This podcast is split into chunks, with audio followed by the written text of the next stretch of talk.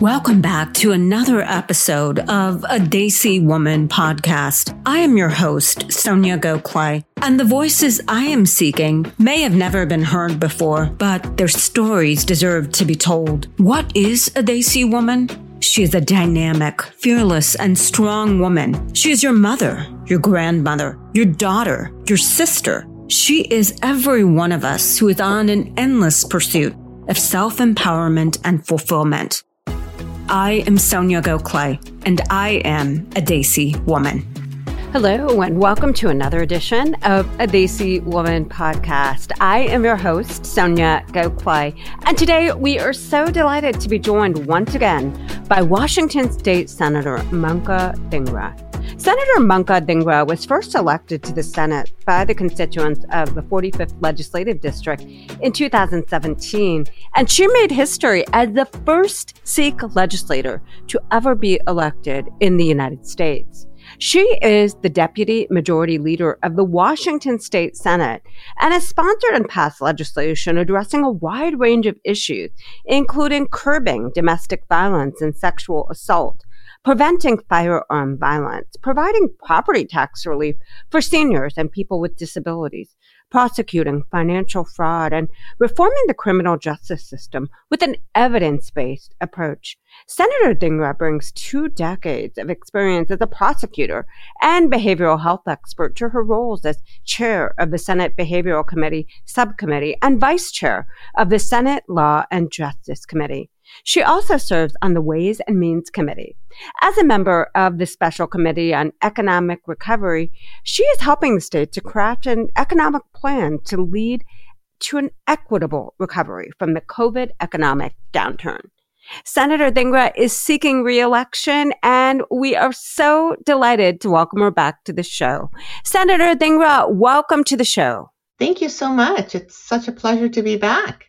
Well, it is such a distinct honor to have you back again. And we really can't thank you enough for making time in your busy schedule and campaign schedule to join us today. And for listeners who are interested in finding out more about you and your reelection campaign, your site is www.electmanka.com. And you can find out where the senator stands on a variety of issues, some of which we'll be diving into today. And uh, do you want to offer that you made history when you were elected several years ago as the first Sikh legislator to be elected as a state senator in U.S. history? And that is really nothing short of remarkable and groundbreaking. And I will keep bringing it up when you come because it's just a watershed moment. But one of the questions I always like to pose to the plethora of guests that I've welcomed from the South Asian community and our diaspora is just to inquire a bit about your immigrant journey or immigrant roots, because I think that bicultural experience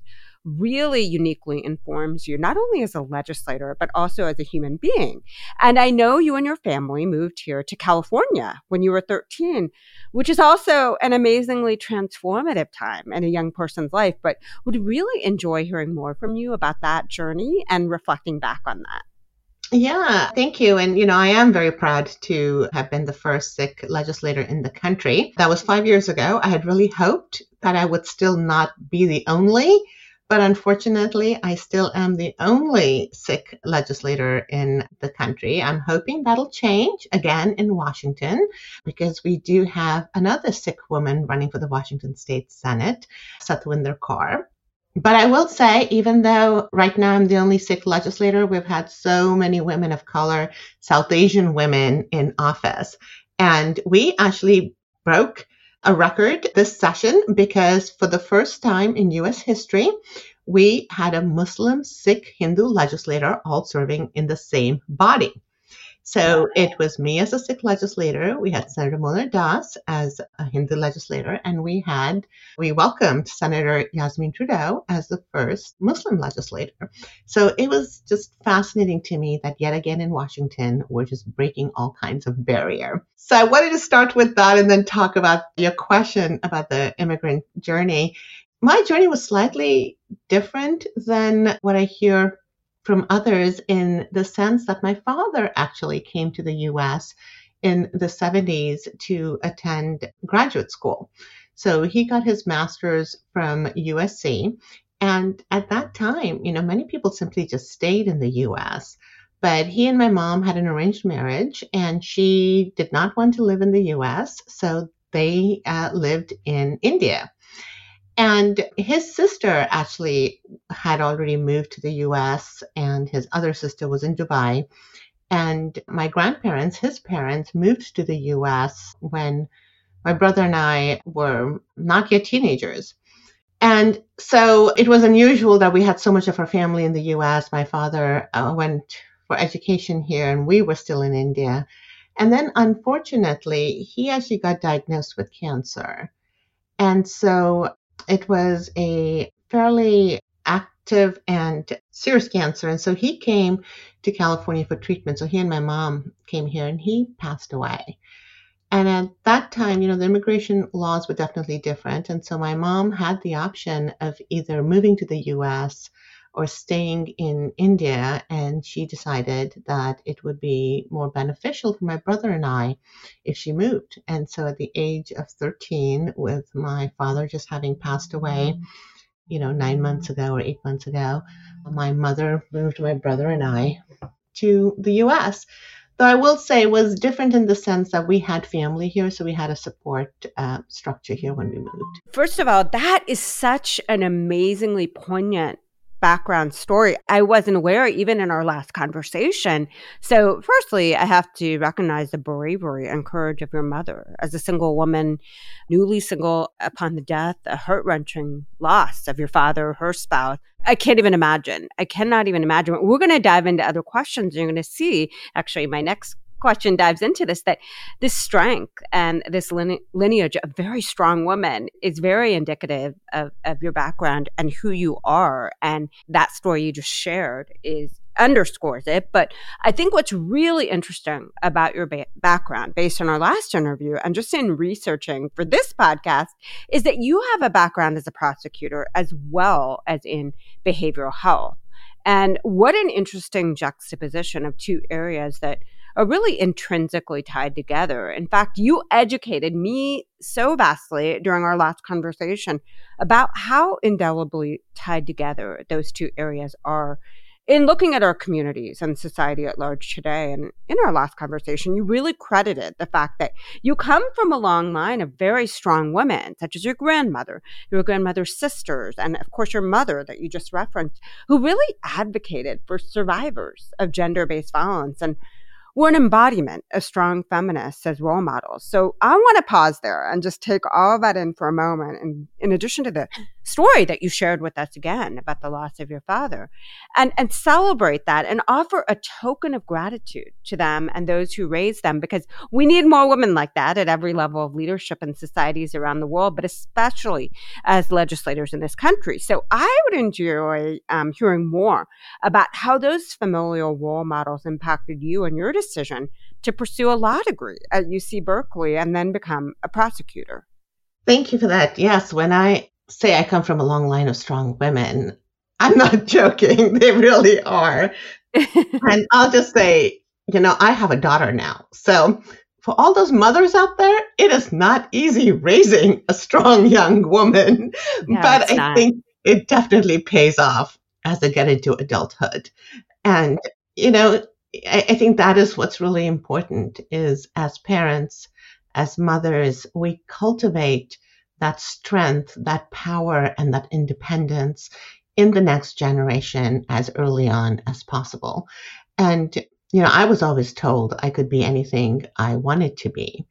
And, you know, I, I think the, the law came in because you know, I was always told I was very argumentative growing up. I loved my Erle Stanley Gardner books about Perry Mason. And so I was attracted to the legal field, and frankly, because I didn't want to be an engineer eh, or a doctor.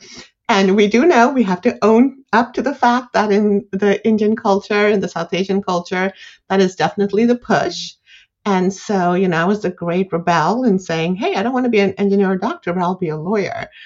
And the prosecution really spoke to me because when we take a look at, you know, who are overwhelmingly victims of crime, they're women and especially women of color. And so to me, that was a part of advocating for victims and survivors and making sure that there are women prosecutors, that there are women of color prosecutors who can really step up and do justice, right? Because that is what the prosecutor's role is, is to do justice.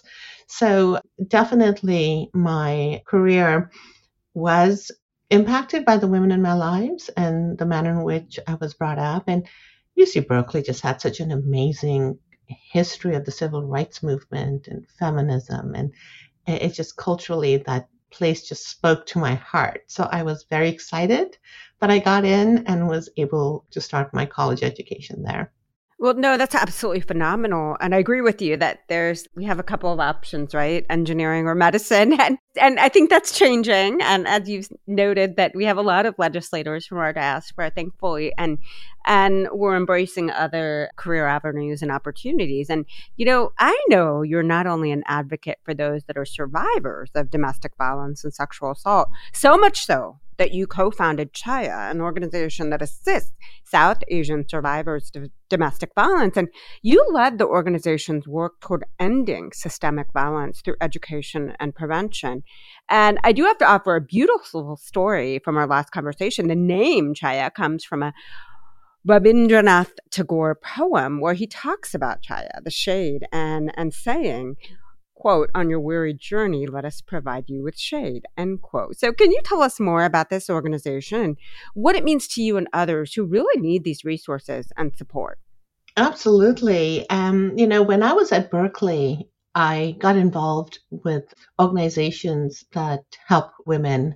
And so I used to volunteer in Oakland at a place, at a domestic violence shelter called A Safe Place. And at the same time, the first South Asian domestic violence organization was starting there called Narika. So I was working at a safe place and I was involved in the startup of Narika, you know, trying to figure out like, you know, how do we provide culturally competent resources for women? Because what we were finding out at that time, especially with my work at a safe place, is that that shelter did not cater to women who may be vegetarian or may have different needs and so there was a huge lack in services. And when I graduated from Berkeley, I came to law school at the University of Washington. And so I wanted to continue that work. And so I reached out to a few people to see if they were interested in starting a South Asian domestic violence organization. And there were a few women who were working in the domestic violence arena here in Washington. And so we got together and I had the manual from a safe place and all the work that we had done at Narika. And basically, Chaya came about because we combined both of those resources and the expertise that, frankly, three of us had at that time.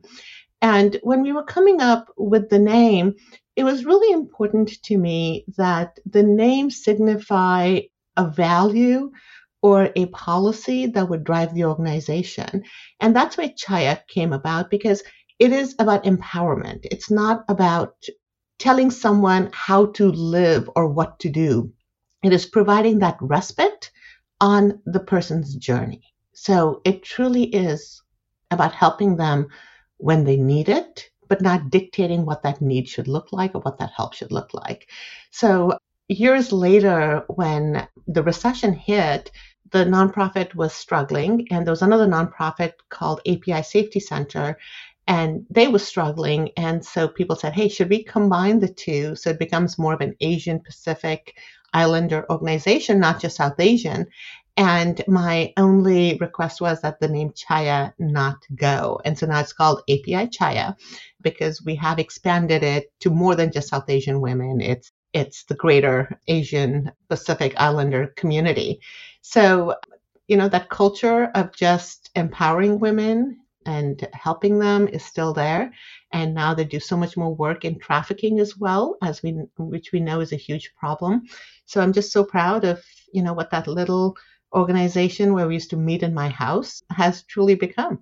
Oh my goodness, that's so inspiring and beautiful. And I hope for anybody listening that They sort of get the concept that you can start small and it can grow and exponentially help others. Because I know in, in my hometown of Columbus, Ohio, exactly, just a few like minded women from the South Asian diaspora and community who also started an organization, an organization similar to Chaya here, and, and it's grown. And so, really applaud you on that. And I know those roots started in college for you, having research for this podcast. So, any young people listening as well, you know, don't hesitate, get involved don't let age be a deterrent. This is really something that cuts across all demographics. But, you know, in going to your campaign site and understanding your policy agenda and issues, I know that addressing public safety is a key part of your platform.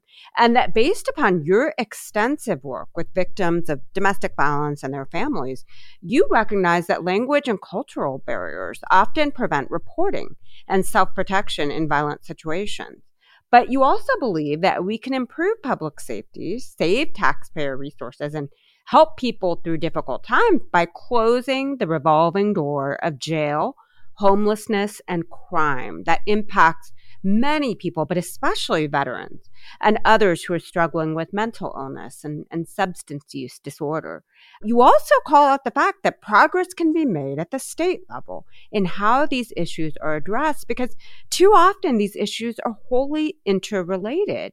And some other legislators and experts have even called this a school to prison pipeline, which is really just such a sad analogy, woefully rooted in truth sometimes. And I want to quote you directly from our last conversation. Quote, the criminal justice system sees people at the worst moment in life. The system has not been doing a good job of recognizing that people change. For many years, our country allowed the need for punishment and the need for rehabilitation to get out of balance.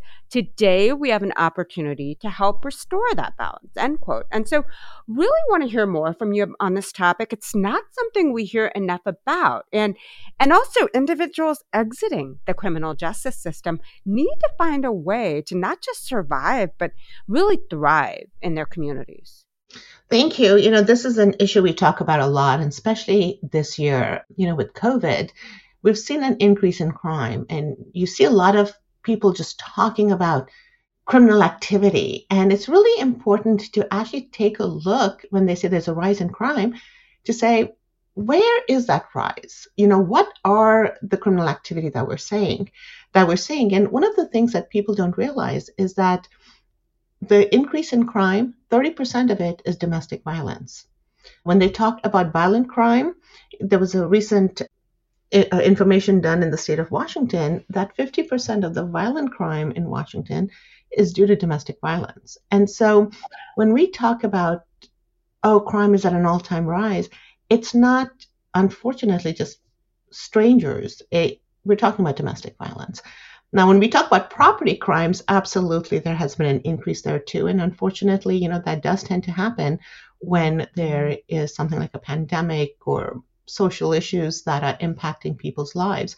But I just want to be very clear when we talk about criminal justice issues around law and order, we really have to do a deep dive into exactly what we're talking about. A lot of these tough on crime measures don't work because people don't take the time to really understand what are the factors that are getting individuals involved in the criminal justice system and how the criminal justice system is dealing with those specific factors. And so we are really not going to be able to have a meaningful conversation about responses to violence or to crime unless we are willing to take a deep dive into really understanding the root causes of it.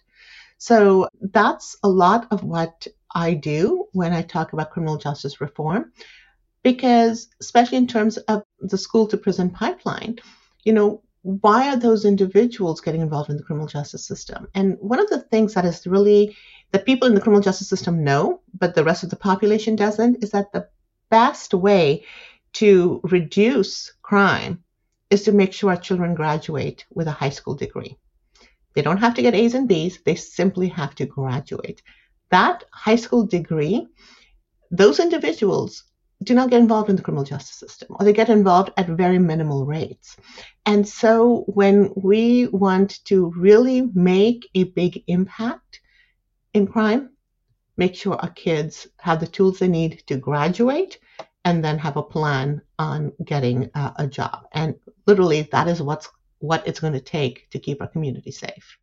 Um, wow, it's so illuminating because, as you mentioned, I was not aware about the domestic violence being such a high percentage of of what law enforcement often responds to because you're right it's a very complex situation with crime. It's it's not a monolith. And and so that's really staggering. It's not what we perhaps think of when we think of crime. Now as well you brought up the data point from our last conversation that really will stay with me forever as it relates to the correlation between high school matriculation and the reduction in incidents with the criminal justice system in fact as you stated, the data is so clear, and and for those of us that aren't, you know, close to that system, it's it's really shocking. And there's a reduction also, as you mentioned, in the chance of going even to an emergency room for severe mental health issues also. So I really can't think of anything that's more important to the future of this country. So really applaud you for bringing this to the forefront.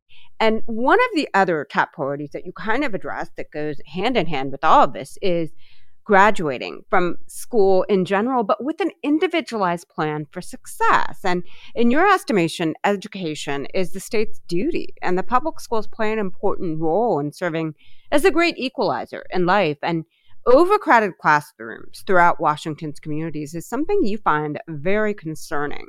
So, we'd love to hear your comments on that. Yeah, you know, we've been doing a lot of work in public education in the state of Washington because it really, a fully funded public education system is the foundation of our democracy. It really is what gives every child an equal opportunity to succeed. And we do know that it is that education that is a foundation for opportunity.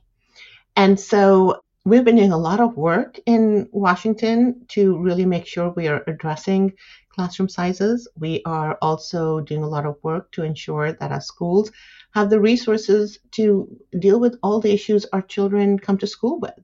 You know, when these kids in elementary school, you know, show up running into their classrooms, the schools, the teachers have no idea whether these kids have witnessed domestic violence at home, whether one of the parents is doing drugs or has issues with alcohol or there's any kind of, of abuse. And unfortunately, given the number of hours that a child spends in the school, it does become an issue that the schools have to deal with. And in the past, you know, it really was not seen as the school's responsibility to deal into uh, into these issues, but it really is because it impacts the children's ability to learn. When children come from families where there's hunger, you know, children can't learn on an empty stomach. So making sure that they're fed, making sure that our schools understand childhood trauma, that they understand what adverse childhood experiences are and how they manifest in learning is important. And so in Washington, we have really been doing a lot of work around this arena and really talking about social emotional learning, especially with the internet and the manner in which we we do our jobs. You have to be emotionally mature to handle adulthood these days because a lot of the information we need is available online. So it's not about memorizing dates and times and learning formulas anymore because we already know where to find that information. Education takes us to the next step on how are you doing critical analysis? How are you working with your peers? How are you doing project based learning? And so our education system needs to change and be updated to really make sure people have the skills for what it takes in today's workplace. And then really understanding that, yes, we do want a big section of our students to go to college, but we also have to understand that there's a lot of opportunities for apprenticeship programs and really making sure that we're not forgetting about that. Being a plumber, you can make an amazing salary being a plumber, doing woodwork. And so, so I think there's a lot to be said about about taking a look at different opportunities and making sure our children are ready to take advantage of those opportunities. So it's always very exciting to me when we are taking a look at a at the whole child and really making sure that we are meeting all the needs that the child has prior mm-hmm. to them graduating from high school. I think that is what makes sure we have a successful adult population, one that has addressed a lot of the needs that they have and has the ability to function in our economy. Well, there's no question about that. And, and it's so true. Like during the COVID pandemic and, and homeschooling, or when children couldn't necessarily go to the classroom, that's when the topic of, of nutrition came up and the fact that many children and families depend on school breakfast or lunch and that's a great point you bring up and and of course you're at the growth spurt in your life. And and so looking at the holistic perspective is so critically important. And i think that um, listeners will understand that I mean, you you have a deep sense of personal responsibility here. And so it kind of ties into this next um, topic on your site and my next question for you pertaining to accountability. And really government works best when there is trust. And I think based on your track record and all of your experience, it's very clear that you you hold this very close to your heart and really take this personally. But to develop trust, government needs to be transparent and held accountable. And you offer that we need leaders who are willing to stand up to lobbyists and big corporations when it comes to closing tax breaks that do not help our communities and take on the challenge of improving regressive tax systems that really unfairly burden low and middle income families. And I, I, don't know with the cost of the rising cost of fuel and gasoline. I I imagine it must be a very trying time for everybody in this country, but especially burdensome on low and middle income families. So really welcome your comments and all of that. Yeah, you know, one of, uh, you know, I'm so proud to live and represent Washington State, and Washington actually does lead the country in so many different issues. One of the issues that actually it remains one of the worst is in our tax policy. We have one of the most regressive tax structures in the country. And so it's really challenging because our lowest and middle income people pay the most amount of taxes as a percentage of their income because we do not have a state income tax and it is based on sales tax and property taxes. And so, you know, this is something we continue to look at to see how we can make sure we are balancing out our upside down tax structure. So, some of the things that I'm so proud of is we actually passed a working family tax credit in our state, which means that low and middle income individuals actually have the opportunity to to take advantage of that and keep some of those tax dollars themselves to help. We did a lot of work around childcare and making sure that low income individuals have access to good quality, affordable childcare.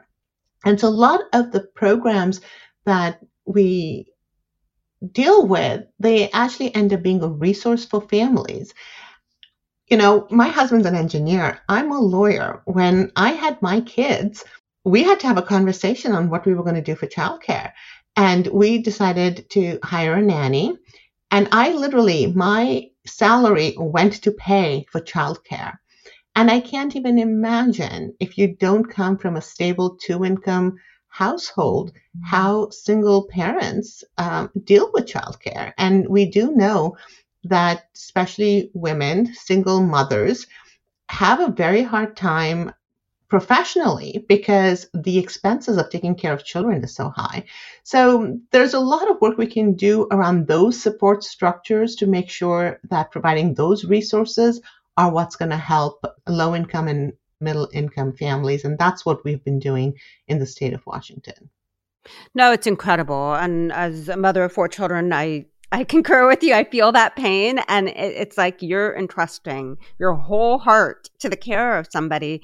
And, and you're right. How, and yet you're still um, tasked with finding work, pursuing your livelihood. And it kind of demonstrates why there in, was an exodus of, of many women from, from the workforce based on the recent pandemic and perhaps still seeing some carryover even today.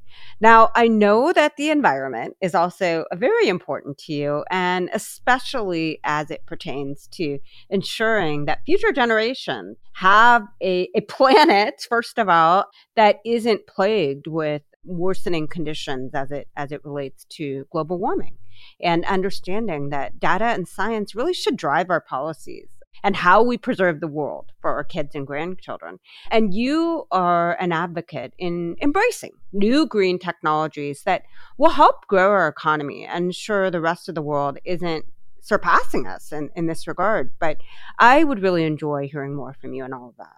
You know, and this is where again I'll say it's good to be a Washingtonian, as so many of your subscribers might know that our governor ran for president a few years ago, and he is a huge environmentalist. So, you know, with his leadership in the state, we really are doing great work in making sure we're preserving our salmon and taking a look at our gas emissions and taking a look at the green green technologies. But I'll tell you, as a mother, what really concerns me is clean water. And this is something that is not just for our state, but it's international. It's very concerning to me how the water is getting polluted because in order to live, we need clean water. And so to me, that is critical. And I think any work we can do in order to keep so many of the chemicals out of our water would be critical. It really is alarming if you take a look at what is in our waters currently, it really is scary. And so I do worry greatly about clean water and uh, seeing what we can do in that regard. And the next is clean air. We do know that more and more children are growing up with asthma. We also know that both clean water and clean air are more problematic in low income areas, in areas where people of color live the fact that we still have schools in this country that have lead in their in their drinking water is horrific. You know, that's where our children's brains are being developed and we know that lead in our children's body is not good for their brain development. So while as a state we're making a lot of progress on the environment, I am so greatly concerned about uh, clean water and clean air and the the water that's being delivered through the tap in our schools and in our low income areas. That is such a great point. And, you know, instead of being reactive, I'm, I'm hopeful we can start to be proactive. I would say Washington State is certainly leading the way in all of that. And, and with certainty from the South Asian background and perspective, look, we come from a country, and many of us have immigrant roots in, in countries where the water is not safe to drink. And so, it, you know, we take that for granted in this country, but such a great call out. And I cannot believe that we are approaching the end of our time together, but I did want to broach the topic about transportation and growth because it's important to the voters of the 45th legislative district. And you offer that you vastly appreciate the fact that dynamic growth can offer challenges to the quality of life. And you empathize as a working mom who sits in traffic every day, but you want to work with your colleagues on common sense reforms to the transportation system, continued expansion of transit, and thoughtful management of how and where the region can grow from here. And as you point out, the East Side should continue to drive global innovation while allowing folks to be able to drive to work, school, and community events safely. So, would really enjoy hearing more about that. Yes, and I am just so excited that the uh, Biden administration put in so much money towards transportation because it is so critical. You know, when you talk about the environment, you're actually talking about transportation because when we're driving and we're sitting in those cars, guess what? We're polluting our air.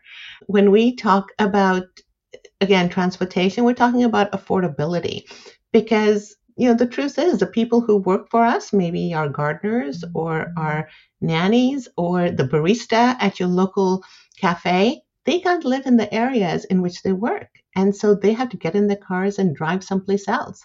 And so, you know, take a look at transportation, you have to take a look at that intersectionality between housing affordability, the environment, and taking a look at, you know, what does the future look like with self-driving cars, with electric cars, taking a look at multimodal, you know, these e-bikes. They're a great way for people to get around. And so making sure we're taking a look at that entire infrastructure and how it connects with the community because there are some cities where they see a lot of traffic, not because it's being generated there, it's because people are passing through their cities to get to their work or to their homes. Mm-hmm. And so it, it is really important to take a look at different models.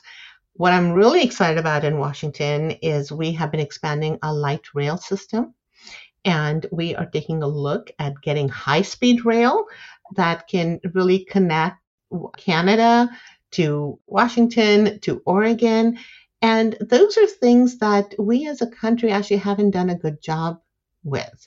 Like when we travel to Europe, when we travel to Asia, we hop on those trains, we hop on those buses, and we take public transportation. That same network is not there in the US. And so I'm actually really excited that the Biden administration has been prioritizing transportation and making dollars available for trains and electrification of our grid.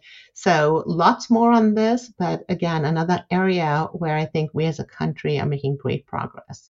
Well, I think that's really true. And it kills kills two birds with one stone. The dependency upon gasoline and, and oil would reduce, be reduced if we had greater access to public transportation. And then most importantly, the population, those that need it the most, would have an ability to to travel, as you stated, without the need to own a car. And you're right, it's just it's something we think nothing of in this country, but we can take notes based on and traveling to other countries as we've indicated. And I can't believe that we are at the end of our time together, but the work you've done is nothing short of incredible. And I really encourage listeners to visit www.electmanka.com, which I'm going to have a link to in the podcast notes, so to see how you can get involved in her reelection campaign or understand where she stands on issues, um, historic, historic candidacy and again a historic reelection campaign. Any other comments or thoughts that you want to offer as we close out? Yes, thank you. And thank you for mentioning my reelection campaign. You know, it takes a lot to get into elected office, and it takes a lot more to stay there. And unfortunately, the only you need money to do that. And so, thank you for plugging my website. I will say that donations are greatly welcomed because to me it's important that I stay in my position with the help of the community. It is the community that got me here, and it is the same community that I rely to support me. And it is so critical for us to see people who look like us in the halls of power. And so I want to thank you for elevating me and my message. And I want to thank all your listeners for doing the same. And I so greatly appreciate all the outpouring of support that I've received from everyone. Oh, it is so well deserved and really just a pleasure to have known you, to speak to you. And I think anyone listening will, will also feel the same. And we just celebrate you, celebrate your victory. And I hope you will not. I, am glad to hear there is another Sikh legislator who I hope to speak with soon in Washington state. But it's just amazing, always amazing to speak with you. And we will be watching the campaign and hope to welcome you back again soon. Senator Manka Dhingra. Thank you so much. Thank you.